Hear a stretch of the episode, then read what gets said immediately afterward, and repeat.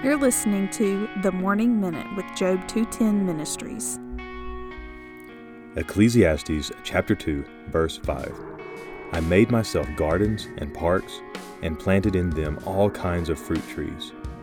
Solomon shifts his focus from building great structures and monuments and man made things to perhaps developing nature by planting gardens and parks. Um, I think of uh, you know national parks that we have now where we try to preserve nature and you know use conservation efforts. And i think about solomon saying perhaps man-made things is not where i'll find happiness. Maybe it's in nature that i'll find my happiness by preserving and promoting nature to others.